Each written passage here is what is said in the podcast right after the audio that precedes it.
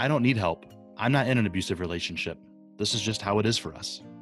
It's a lie we tell ourselves, one that many in abusive relationships repeat until they believe it.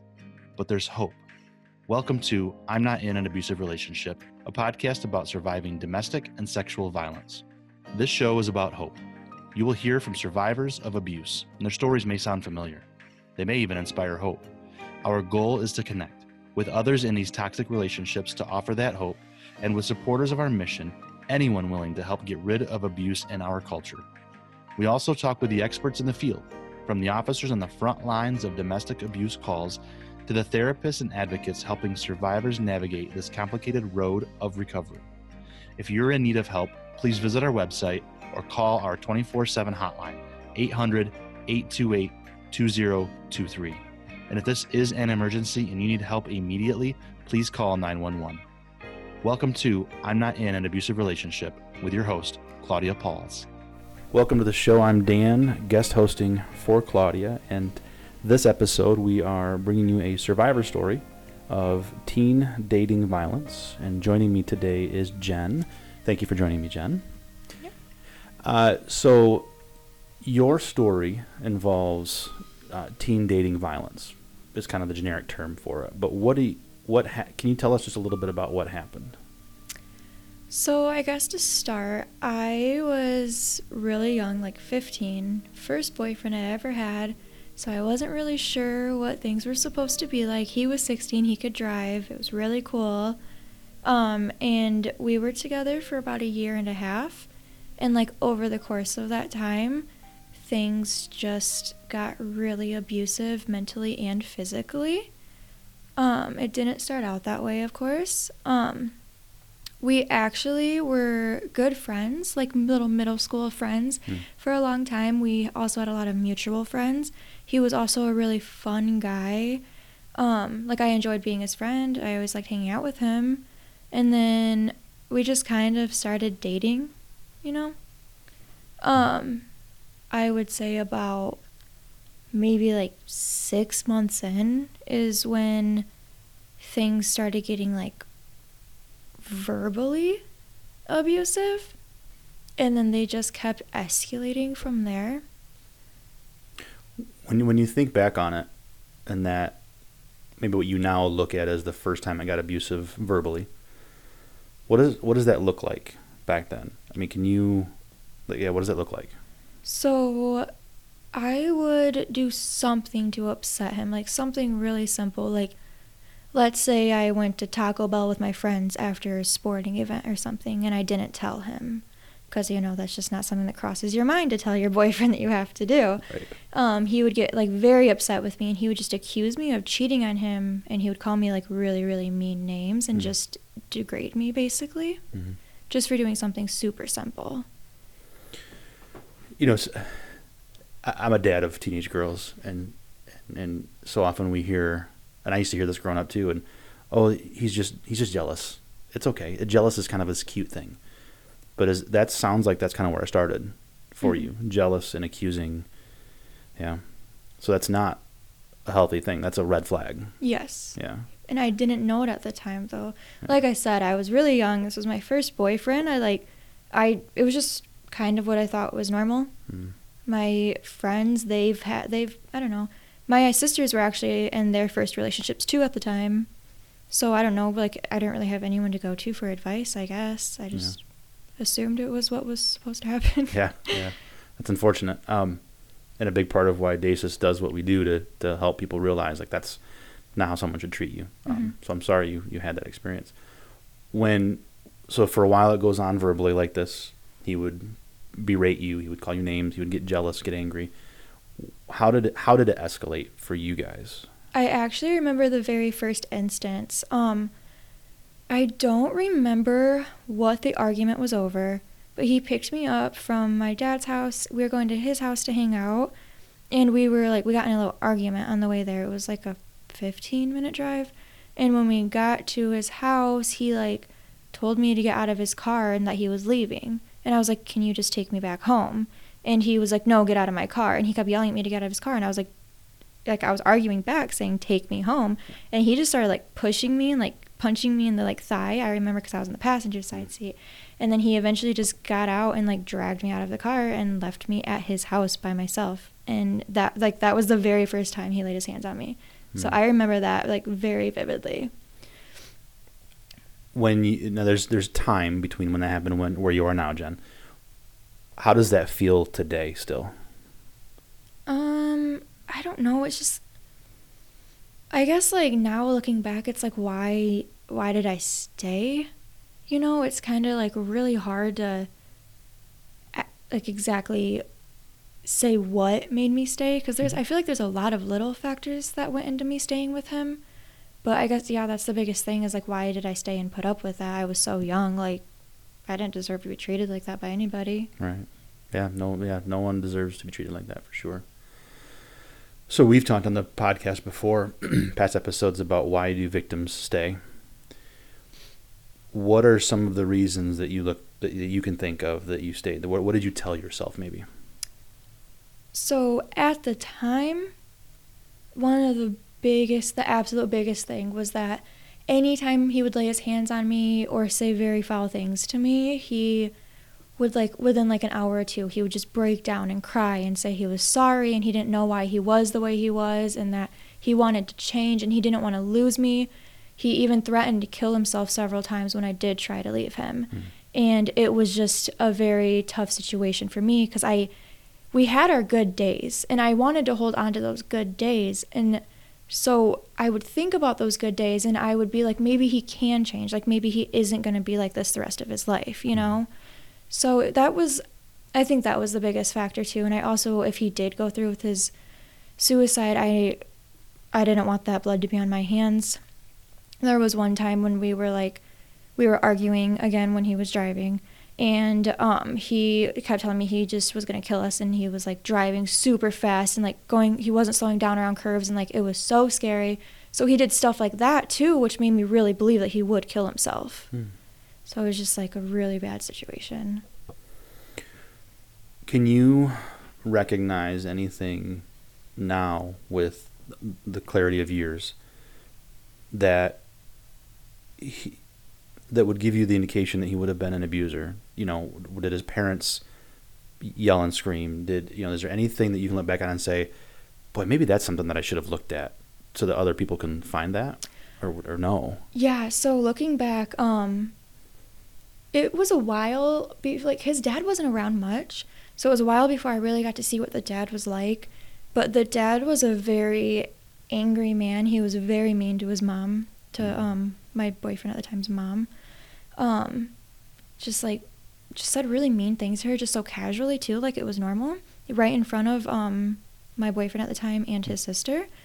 Um the guy I was also I was the guy I was dating, he also um he would get physical with his mommy and his sister. He would like if his sister made him mad, he would like grab her by the arm and like squeeze her and like get in her face and like scream at her. Hmm. Like and that was like that was like at the beginning too before he was even like that with me, but and like it scared me like watching that would scare me, but like I was like he would never do that to me, you know, like he loves me. right, right. So, so definitely red flags that you can think of, especially in this this this time of talking about teen dating violence. Um, you know, any any parents uh, listen to this, teach your kids to look for those signs. If if the the boyfriend or girlfriend is that way with their parents, if the parents are that way, like just get to know the people in their lives. Um, those are good red flags to keep in mind for sure yeah. what is it that that broke it for you that you said okay i'm in an abusive relationship i need to get out i'm going to find help or i'm going to do whatever like what was the instance that got it for you I I honestly I don't know. Basically just one day I was like I don't like I don't want to be in this. Like it got to the point like I would say the last 3 to 4 months I was with him, I was only with him so he wouldn't commit suicide. Like I did not know how to get out at that point. Like I was trying to back away, but he started clinging more. He would he would like follow me if I went to a basketball game and I didn't tell him, he would show up and start yelling at me and like it was just like it was really bad and i like i remember the day i broke up with him he was doing one of his things where he was driving all crazy like scaring me really bad and like he um took me um the town I'm from is like there's a bunch of like cornfields. So he took me down this dirt road and he was like driving crazy and he just stopped and he like just like went out, he dragged me out, he like took me out of the truck and he just left me in this cornfield. He like threw me down and just left me there. I remember calling my sister crying. She didn't have her license at the time, so she like snuck the car keys and came and got me because we didn't want to tell my parents. I was just embarrassed. Like I didn't want my parents to know at all, and I honestly don't think my mom still knows about that, but she'll probably find out when she listens. so like that was um that was the day I broke up with him. And it was a really bad day, and I'm like glad my sisters were there for me, even though I ended up like isolating them in the relationship because he did not like my sisters he said they were bad influences and that they were going to make me cheat on him and yeah so i'm very thankful for the friends and my sisters for them sticking by me through it even though i was very isolated Hmm. um, yeah So another red flag is isolation, hmm turning you against your friends, against Yeah. your family. Yeah. So that the isolation actually started um I would say pretty close to the beginning. Um there would be like like I had some close guy friends. I had a couple close guy friends that I went to school with. We were in elementary school together. And um he like he wouldn't like like if he found out I was like texting them about homework or something, he'd be like you can't do that. Like that's cheating. And he like basically told me that having guy friends is cheating. And I was like, okay, I understand the concern because I am 15 and I don't know what cheating is. so I just I didn't have any guy friends out of respect for him. Um, but then it did start like in more into the relationship. It did start um, becoming more with my girlfriends too. I couldn't have girlfriends. I had to spend all my time with him. I had to do everything with him, or else it would be a very big argument, and it would just it yeah that was that. Yeah. And then there again, you know, we hear like, oh, you know, somebody might say, oh, he's just jealous. Mhm. You know, you're you're a pretty girl, and he's just a, a guy who doesn't want to lose you, and blah blah. And but that's again, that's not a, in a dating relationship. That's not okay. no. You know, maybe maybe in marriages you make the choice to not have female friends or male friends or whatever, but in a dating relationship, that's isolation, and that's not good, and that's yeah, that's unhealthy. Yeah. Um, so when you when you broke up with him, you like, okay, this is what's going to happen. Was it, for, in your experience as a survivor, was it a clean break? Did you have to go get help? Like, how did that work? So, okay, the situation was actually really tough because he, when we started dating, he went to a different school. He transferred to my school. At the time, I thought it's because he wanted to see more of me, but looking back, I think that he really just wanted to control me even more than he already was. So, he moved to my school. So, when I broke up with him, he was very psychotic. He went to every sporting event, even if I wasn't there. He just wanted to see if I would be there if I was there and I was hanging out with my guy friends, he would come up and yell at them and tell them to leave me alone and that I can't be like they can't be talking to me. Um, he actually we were in a class together too.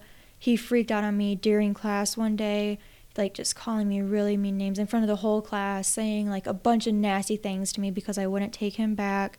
My teacher had to get him sent out. He got suspended. Um, So the school did intervene. yeah. It took a lot to happen. That's Mhm. sad. So it wasn't a clean break because he went to my school and he was so aggressive towards me. Like he didn't even try to hide the abuse from anyone at that point. He um actually the day after I broke up with him, I was at my locker in the morning and he like came up to me and was like punching the locker by me and stuff and there weren't teachers around so nobody saw it. His friends pulled him away before he actually hurt me, but I think that he would have. He was just very violent and he was out of control at that point and so yeah. Um, but yes, actually, that was not the first time I tried to break up with him. There were several other times. But like I mentioned earlier, he would do stuff like try to commit, like, I don't know if he ever actually tried to commit suicide, but he would threaten that he would kill himself if I didn't go back with him. And like, but the final time I broke up with him, I did not ever get back with him. It was just really hard getting away from him. Gotcha. And and just out of curiosity, were there other resources that that helped you after that? Or was it just a okay, I'm finally done, I can move on? What did you do then after you left him to kind of, you know, either process what happened or to make sure that didn't happen again? How did you stay out of a cycle of abusive relationships? Um, well, mm, you know, I honestly kind of just avoided that type of guy in general. I've never dated that type of guy again. And like I don't want to say what the type of guy is because it's like I don't want people to think the Sure. type of guy is a bad guy. It's just like But you found certain things that you're like, I'm going to stay away from these particular yes. red flags. Yes. So yeah, I've I've never repeated it, thankfully. I feel like if I ever was in that situation again, I feel like I am so strong now and I know what a relationship's supposed to be like. Mm-hmm. I feel like I could definitely be like, no, this is not okay. yeah. So um, that's nice. Yeah, right. Yeah, absolutely. That's a great. That's a that's a great uh, light of hope to, Mm-hmm. to offer. Um, what piece of advice would you give to, and especially again in this teen dating violence season that we're talking about this um, this month? What advice would you give to to girls, to young women, as they're beginning relationships? What what advice would you give to them?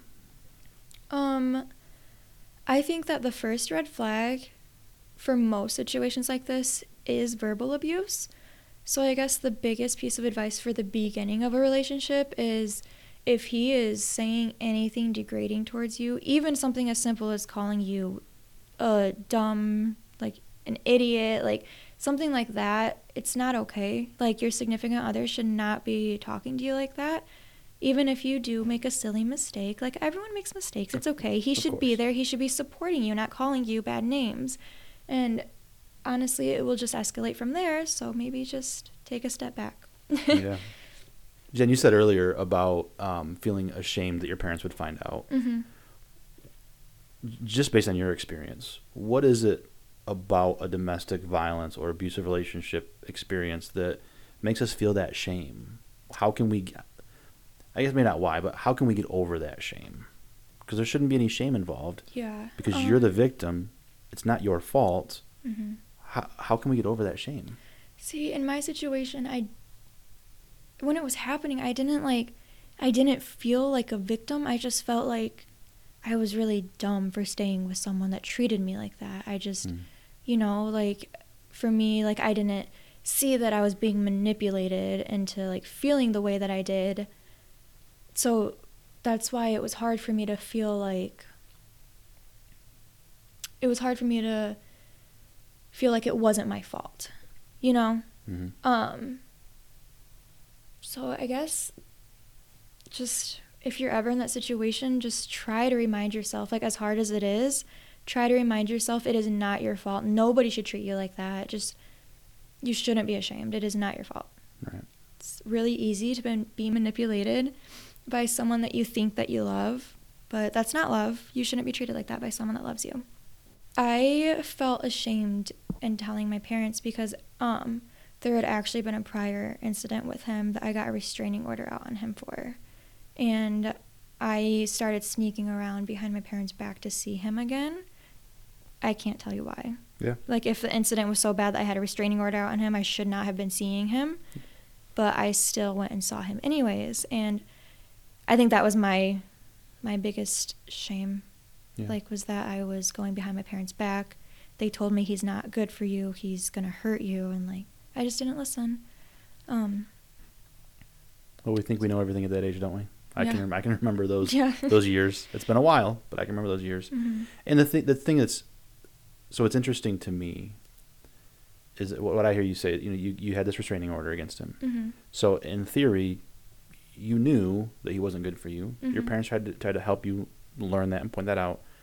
But in reality, your emotions got to you, and, and you did go back and you snuck around. But there's no shame there. I mean, feeling guilty about like you shouldn't break your parents' rules. Yeah. Sure. Yeah. um, but the emotions get to us, and, and, and we hear that. You know, we've had our um, PPO advocates, um, personal protection order advocates, talk about this too on the on, on previous episodes. Victims will go get a PPO and then go back or come back the next day and try to cancel it and whatever. And it's and it's not an always an easy break. Mhm. Like like you said earlier about you tried to break up with them several times or you had this restraining order. It's it's not always easy to leave for Yeah. whatever reason, and there's no judgment in not being able to leave. Um, if if you could take where you are now and go back to that 15 year old and give her a hug, what's the biggest thing that you would tell her? I would tell her that you are going to do great things. You're going to get into your dream college. You're going to move away from this small town and you are going to accomplish every goal you have set for yourself. Get away from this dude. He is no good. He is holding you back. Very good. So that's exactly what I would tell her. Very good. Is there is there anything that we didn't cover that you want to make sure is told about your story, about Jen's story? So I do want to hit on this because I feel like a lot of people in domestic violence situations will come into this. Um, one of the biggest things that frustrated me when I finally got out of the relationship was his friends. So many of his friends saw him lay his hands on me multiple times, and they all went around having his back saying that I was lying and I was crazy and I was psychotic. They tried to make everyone believe that my ex-boyfriend never laid his hands on me and he was just perfect. Um I got a lot of messages from people telling me like, you know, like you shouldn't be saying this stuff if it's not true. And I just I want everyone to know like don't let those people bring you down. Like they're lying. They saw with their own eyes what happened. They're they're protecting an abuser and that's that's their problem. That's not your problem. Like the victim shaming and the supporting abusers just has got to stop. Mm-hmm. They like uh, to echo exactly what you just said. If you if you know one of your friends has done these things, you you can't have their back in that sense. Get them help. There's no like help them get help, but don't victim shame. Yes. Anyway. Jen, thank you for taking time to, to share your story, to offer hope to, to young women and, and young men, to young people who uh, who may be in those abusive relationships, and to, to give them that, that light. So thank you. You're welcome. Thank you for listening to I'm Not in an Abusive Relationship. If these stories resonate with you and you need help, please visit our website, dasasmi.org. That's dasasmi.org. Or call our hotline at 800 828 2023. We are here to walk alongside you. Now, if you know someone who might benefit from our show, please share it. Social media, email, simply telling someone about it all help us spread the word and help us to combat domestic and sexual violence. We also welcome financial and volunteer support. That information is on our website. Thank you to the staff, volunteers, and board of directors at Domestic and Sexual Abuse Services. This podcast is produced with the help of a committee of dedicated advocates. Thank you to WBET Radio in Sturgis, Michigan for the use of their studio. This has been a podcast about surviving domestic and sexual violence and a production of Domestic and Sexual Abuse Services of Michigan.